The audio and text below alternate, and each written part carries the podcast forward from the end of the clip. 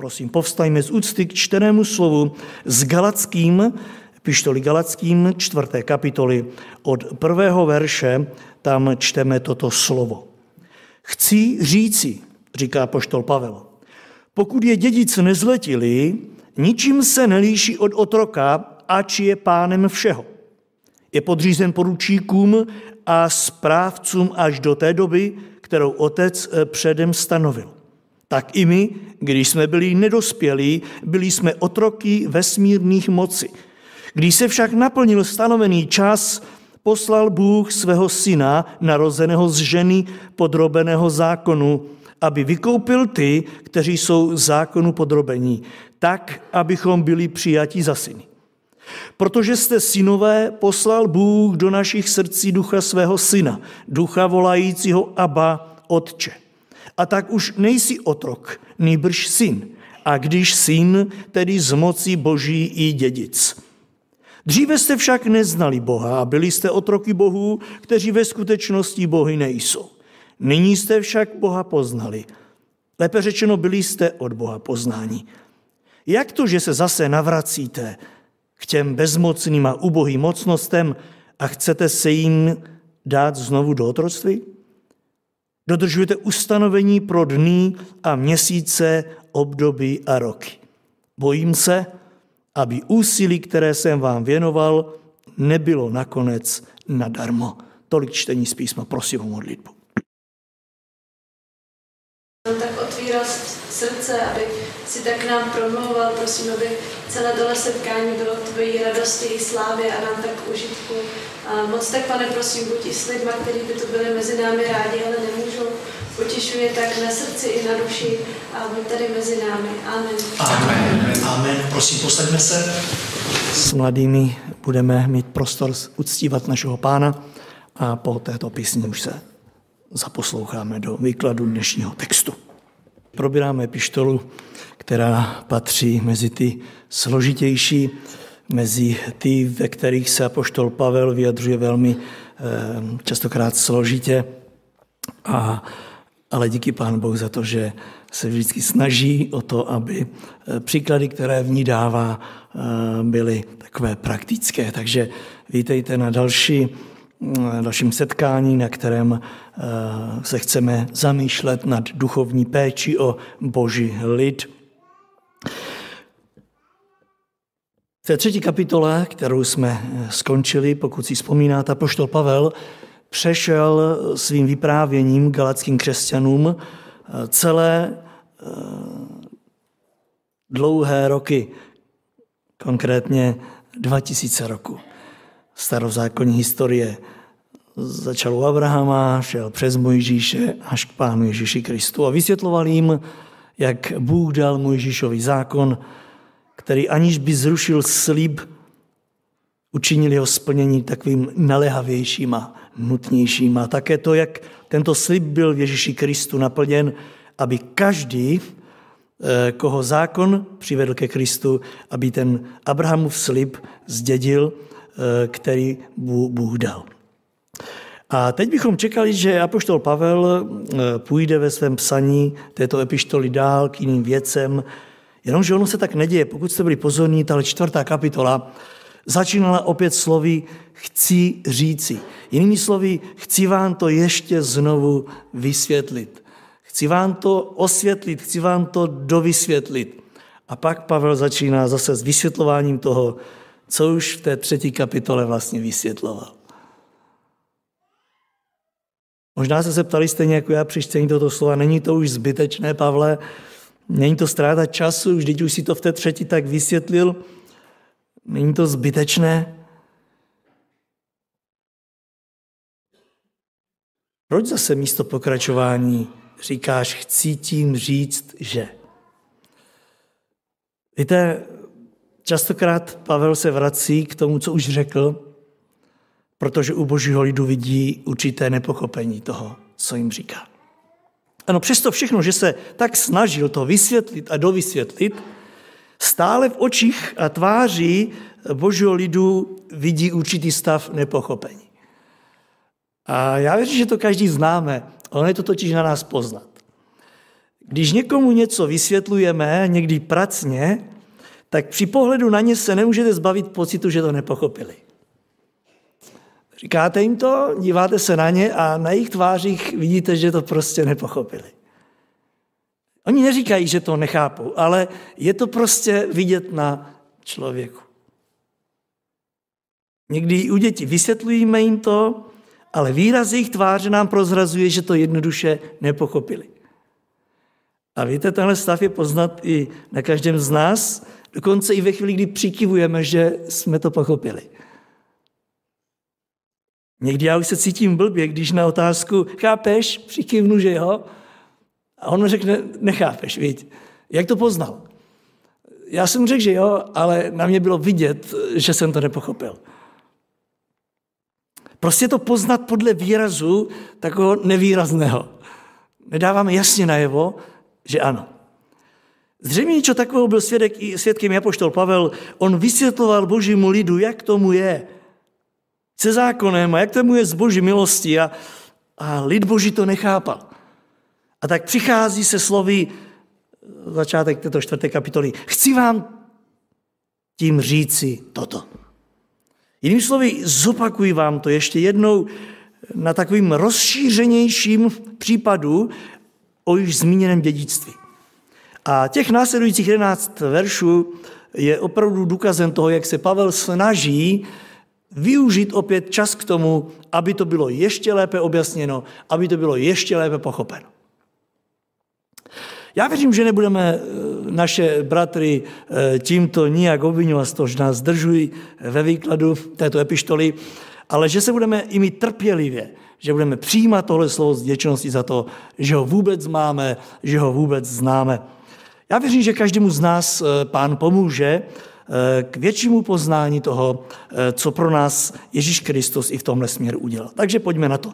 Pavel v tomhle textu vyzvedává takové tři hlavní věci, u kterých bych rád se s vámi pozastavil. Tím prvním je stav člověka pod zákonem. První až třetí verš. Chci říci, říká Pavel, pokud je dědic nezletilý, pak se ničím nelíší od otroka, ač je pánem všeho. Je podřízen poručníkům a správcům až do té doby, kterou otec předem stanovil. Tak i my, říká Pavel, když jsme byli nedospělí, byli jsme otroky vesmírných moci. To je zvláštní přirovnání, co říkáte? Pavel je skutečně v tomhle nepřekonatelný. On říká, že lidé pod zákonem byli jako dědic ve svém dětství.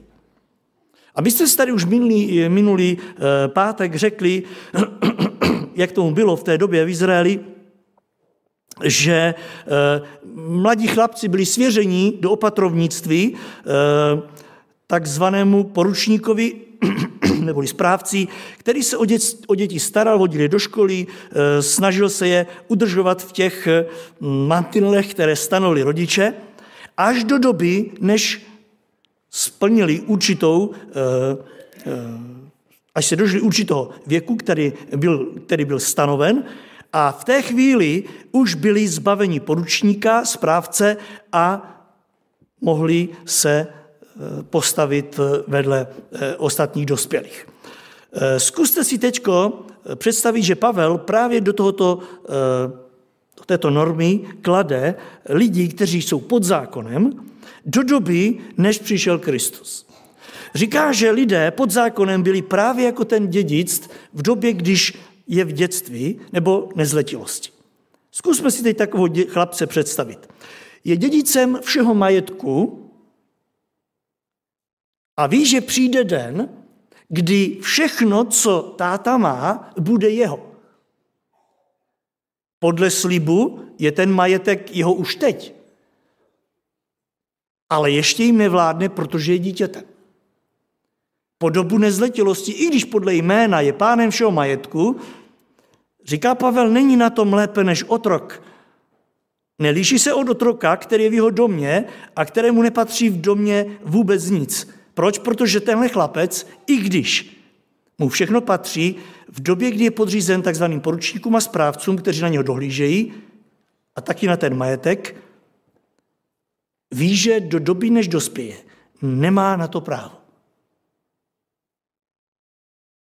Ano, i když je to vlastně všechno jeho, má to slíbené, v době, kdy ho vedou ostatní, poroučí mu, kázní ho a vychovávají ho, jeho svoboda je omezená a on prostě nemá volnost s tím majetkem nakládat, jak se mu zlíbí. Já nevím, jak vy, já si živě vzpomínám na takovou chvíli, kdy jsem byl malý a táta mi vyprávěl, že všechno, co doma máme, jednou bude moje. Nevím, jestli si vzpomínáte na takové chvíle, kdy jste možná s rodiči o tom mluvili. Mě to velmi fascinovalo. Říkal jsem tátovi, všechny pole budou moje, všechny. A i koně budou moje, i koně budou tvoje. Všechno, co mám, bude tvoje. To, to, to je tak na, na dítě nepochopitelné. Prostě to rozum nemůže pobrat. Vy na toho koně nemůžete vylézt, jste malý, ale táta říká, že jednou bude váš, že vám to všechno dá. Jsem říkal, i vůz bude můj, i vůz. Všechno bude tvoje.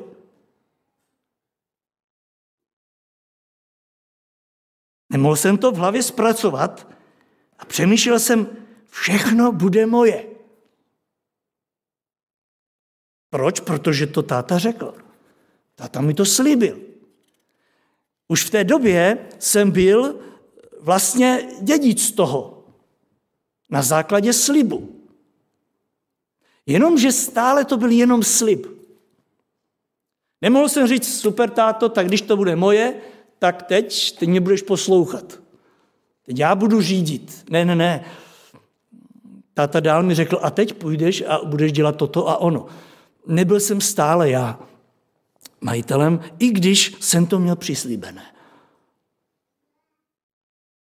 Táta mě dál vychovával, táta mě dál káral, táta mě dál a tak dále. Proč? Byl jsem malý, byl jsem nedospělý, byl jsem neplnoletý. Měl jsem to přislíbené, ale nemohl jsem to vlastnit. Přesně představte si, tohle dal za příklad apoštol Pavel, proto řekl, chci vám tím říct, abyste to pochopili ještě jinak.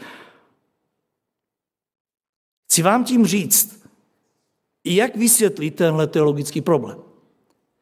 A tak jim říká, člověk pod zákonem je člověkem, který je de facto pánem všeho, ale protože je dítětem, vnímejte, protože není plnoletým, nemůže převzít zodpovědnost za to, co mu je slíbeno.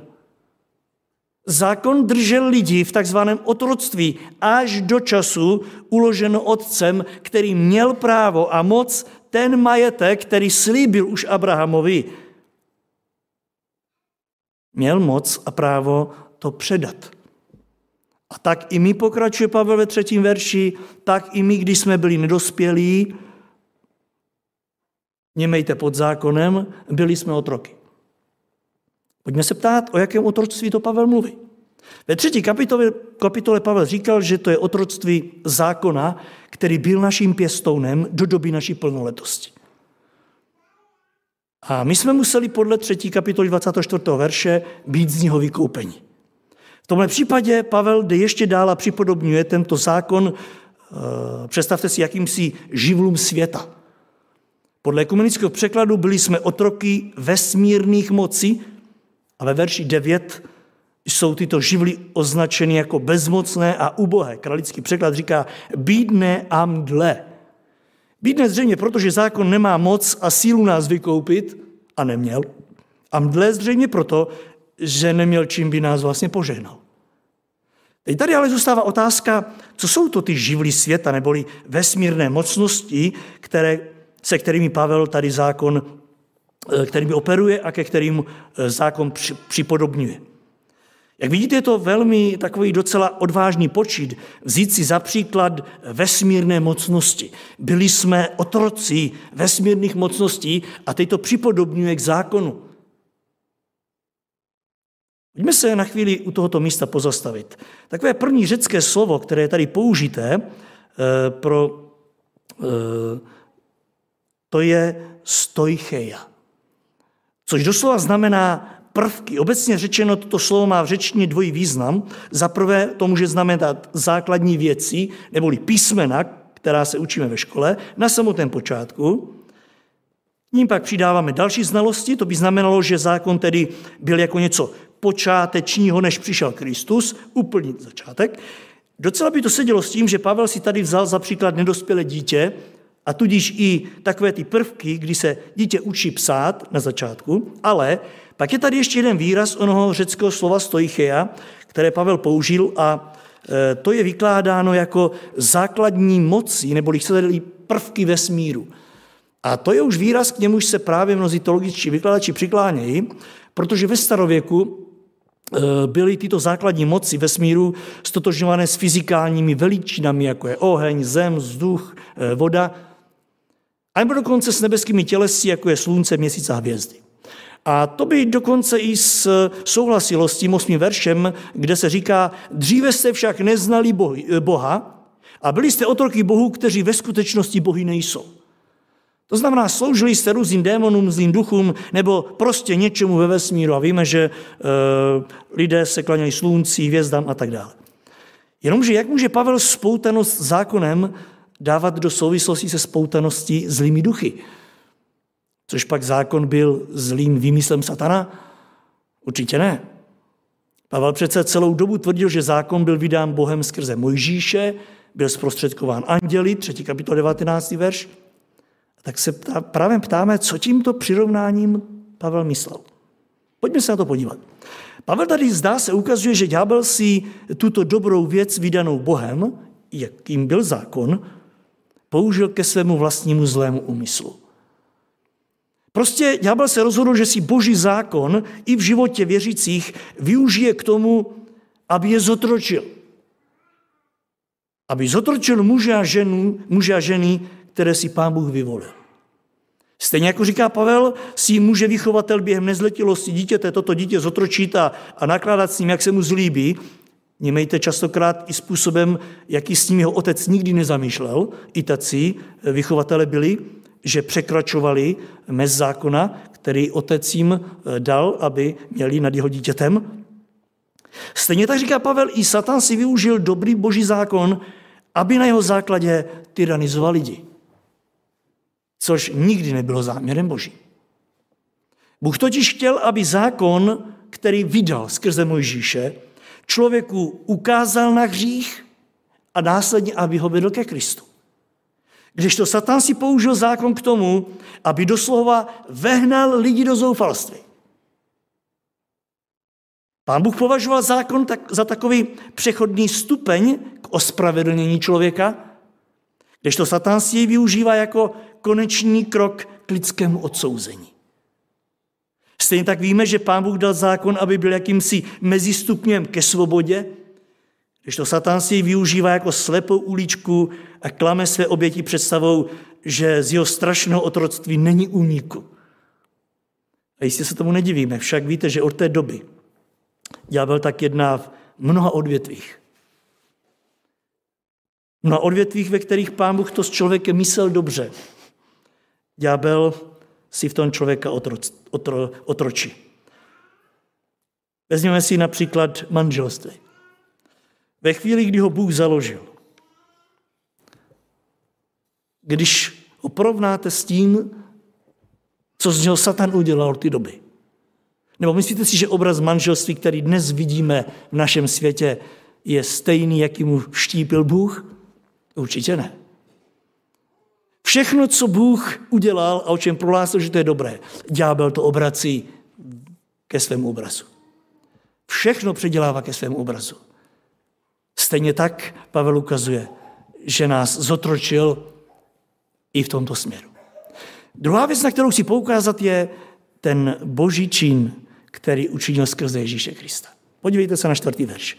Když se však naplnil stanovený čas, Kralický překlad říká, když však přišla plnost času, chci tady říct, že lidská spoutanost zákonem trvala přibližně 1300 roků, byla to bez pochyby dlouhá a tíživá doba té nezletilosti, ale nakonec Pavel říká, přišla plnost času, naplnil se čas, který Bůh určil, takové datum určené Bohem Otcem datum, kdy otec rozhodl, že dítě dosáhlo plnoletosti, že se naplnil čas ve vyvoleném lidu.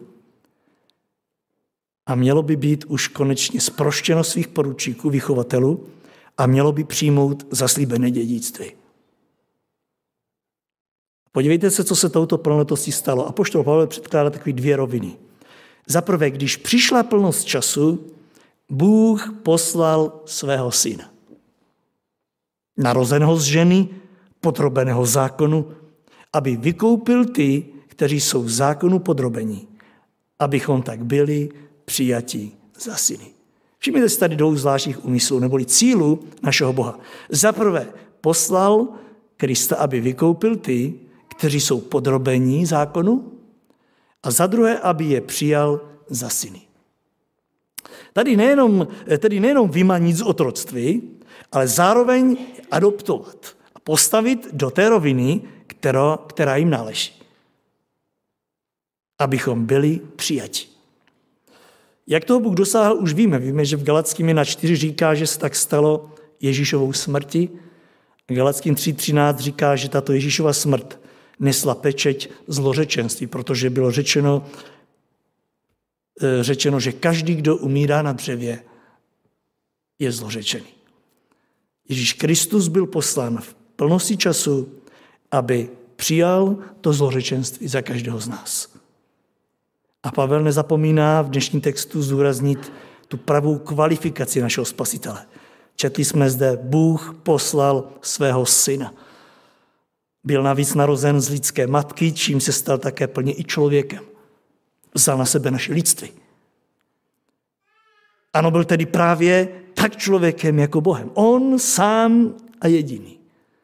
A navíc Pavel klade důraz na to, co bychom možná raději zamlčeli, a sice, že Pán Ježíš se narodil pod zákonem. Ne nad zákonem, ale pod ním.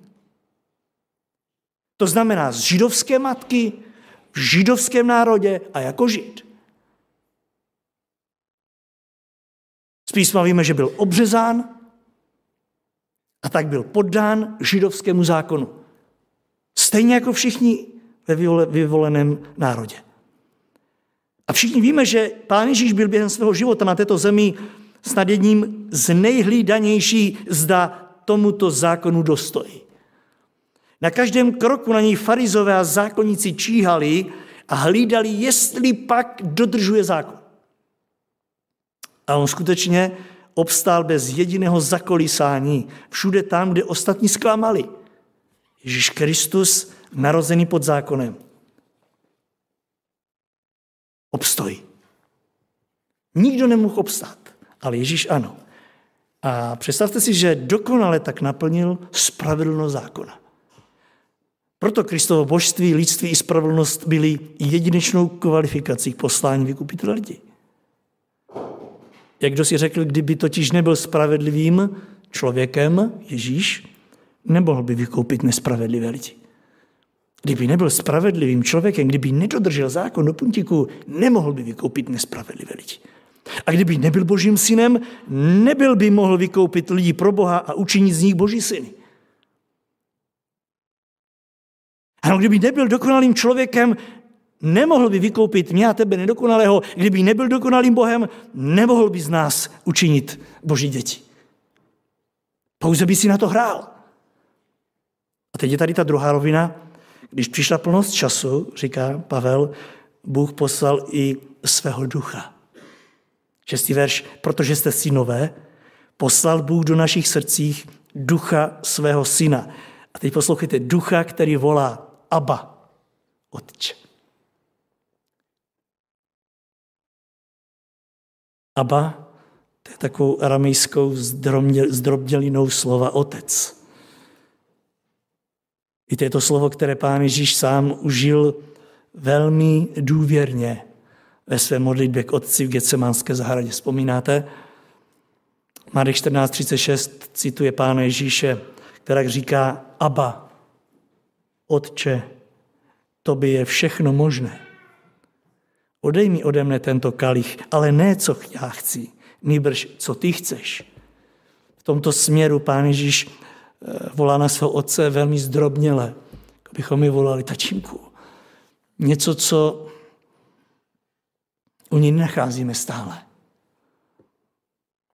Osloví ho velmi osobně, velmi důvěrně. Aba, Otče. Ano, tváří v tvář smrti, tváří v tvář vašemu a mému vykoupení. Ježíš se přiblíží, jak nejvíc to je možné z tohoto světa. A teď Pavel a poštol říká, že právě na základě Ducha Svatého my dostáváme tuto příležitost nejenom získat postavení synů, ale také i zkušenost s tímto postavením. A jak jistě víte, přichází tehdy, když s odanou vnitřní důvěrností přistupujeme s modlitbou k Bohu a uvědomujeme si to své postavení. Když k němu mluvíme řeči synů, nikoli otroku. Ano, přítomnost Ducha Svatého právě dosvědčuje naše synovství a inspiruje naše modlitby. Ona nám dává slova, ve kterých se blížíme k našemu Bohu, jako kdyby to byl náš nejbližší přítel. To pod zákonem nebylo a není možné. Ale duch Boží je tou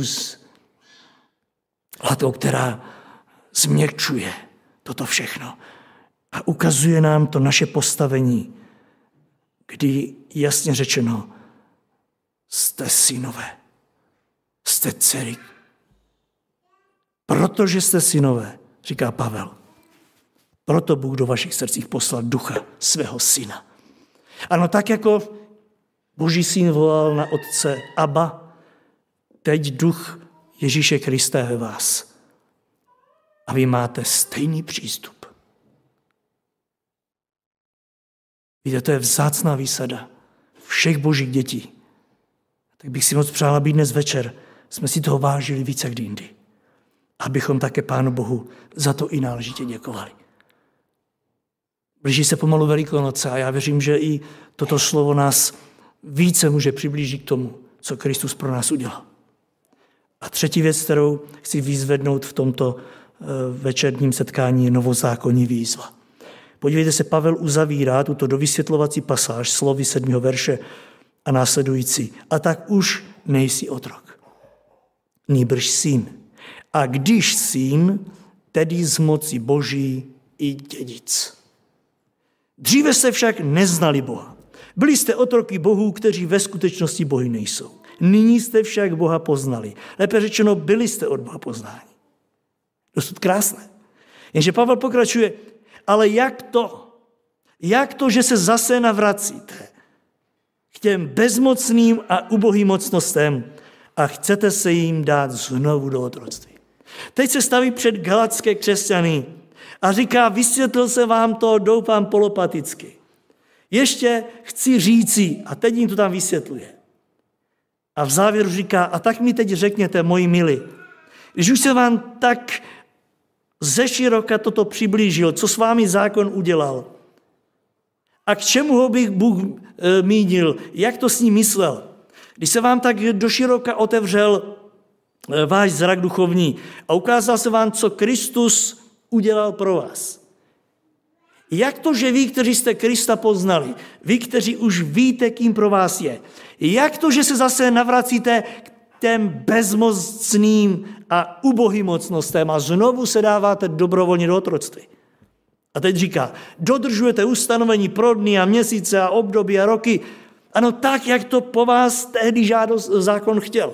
Jak je možné, že znovu upadáte do tohoto otroctví? A končí slovy, bojím se, aby úsilí, které jsem vám věnoval, a teď si klidně tam dejte eh, od začátku té epištoly Galackým, to úsilí, které Pavel investoval, ale nejenom to, víme, že eh, on tam byl osobně a, a trávil tam s nimi čas. Jak to říká Pavel?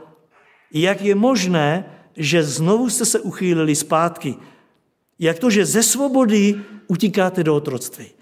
Tak si povzdechne, bojím se, aby úsilí, které jsem vám věnoval, nebylo nakonec nadarmo.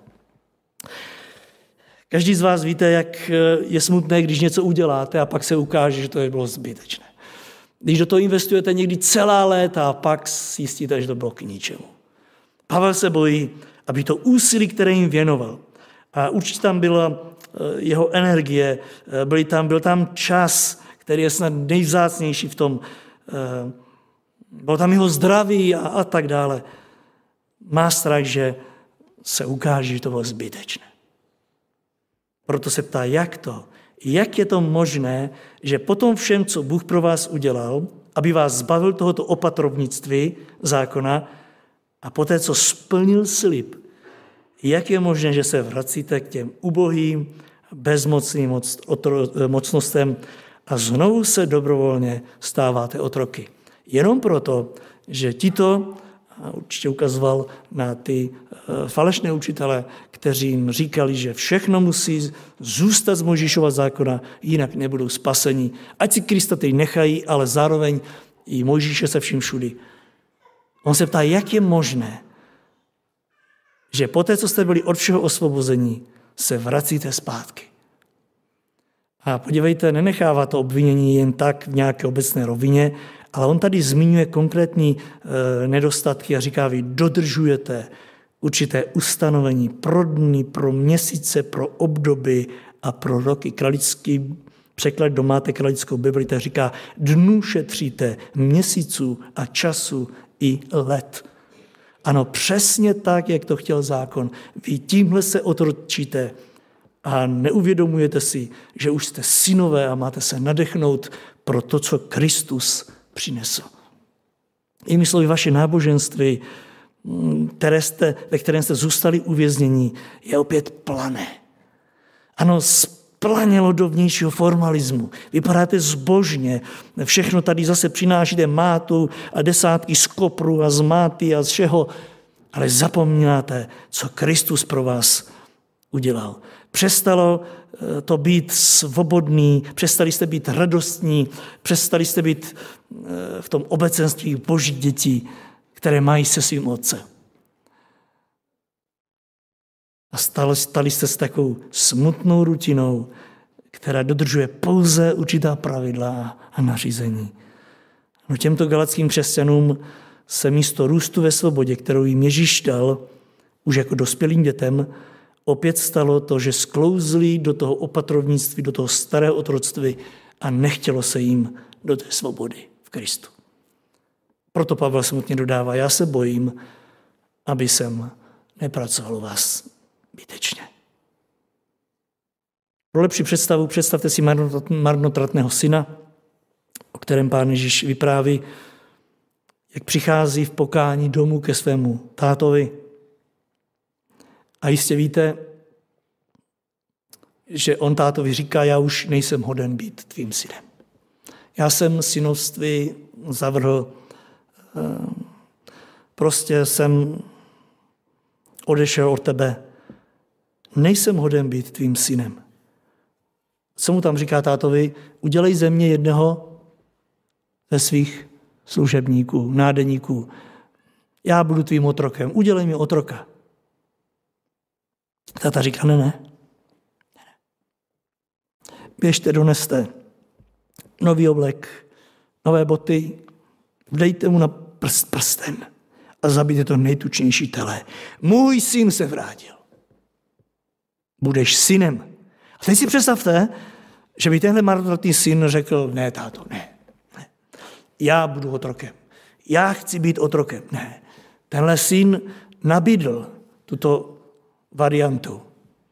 Ale ve chvíli, kdy otec uznal ho jako syna, umíte si představit, že by to odmítal dál, já ne. Proto čteme v tom písmu dál, že se radoval. Šel do otcova domu a radoval se. Ti galačtí křesťané se ale zachovali velmi pošetile. Oni, přestože jim Pavel říká, vy jste synové, vy jste poznali Krista, nesmíte zůstávat v pozici otroku. Přitom zdá se ještě z toho, co budeme probírat dál, nechtělo se jim z otroctví ven. Tak vážení bratři, sestry, chtějme se i dnešní snahou a poštola Pavla nechat vyburcovat té pravé svobodě. Nevím přesně, jak galačtí se všichni zachovali, ale já mám radost z toho, že od té doby mnozí na základě toho, co apoštol Pavel nám nechal zaznamenat, mnozí se stali svobodnými. I mnozí z nás. V této době, tady vaši. Tak můžeme v tuhle chvíli říci, Pavle, nepracoval si zbytečně. Nepracoval si. A já věřím, že ještě mnohým to pomůže k tomu, aby se z nich stali svobodní lidé. Aby jich nechali náboženství a formalismu stranou, aby se z nich stali svobodní děti Boží, kteří to, co od Krista přijali, aby to pro ně bylo radostné, potěšující každý den. No chtějme se touto snahou poštola Pavla nechat vyburcovat k té pravé svobodě. Zdůrazňují ne k té, která odstranila Ježíše Krista a dělá si v životě věřícího, co chce, žel, i toho jsme svědky. Jsou i ti v současné době, kteří i Krista a jeho vůli dávají stranou, protože si říkají, jsme svobodní a dělají si, co chtějí ve svém životě. Zavádí si do svého života, co chtějí, osvobozují se od toho, co chtějí, ne k této svobodě. Nás písmo volá, že na místě řečeno, abychom se toho vyvarovali, bychom neměli tu svobodu za příležitost prosazení sebe a dali svému tělu, co chce, ale my jsme voláni ke svobodě, která přijala Krista, zakotvila v jeho pravdě svůj život a raduje se, žije v něm. Žel, i v současné době se musíme někdy dívat a není to ani našemu zboru vzdálené. Jak si někteří na sebe opět berou toto břemeno, které jim Ježíš Kristus jednou provždy přišel odstranit a uvrhou se znovu do různých měsíců a času a let a dodržování toho a onho a onho ze zákona. Ne, nemůžou dodržet zákon, ale vybírají si z toho, co by se dalo dodržet. Zda by to nespravila sobota, zda by to nespravilo to, oběti ty už dali stranou, protože toto ne, ale zůstalo jim tolik věcí, které je dodnes otročí. Ano, opět se stávají nedospělými a vrhají se do spáru novodobých pěstounů a novodobých vychovatelů.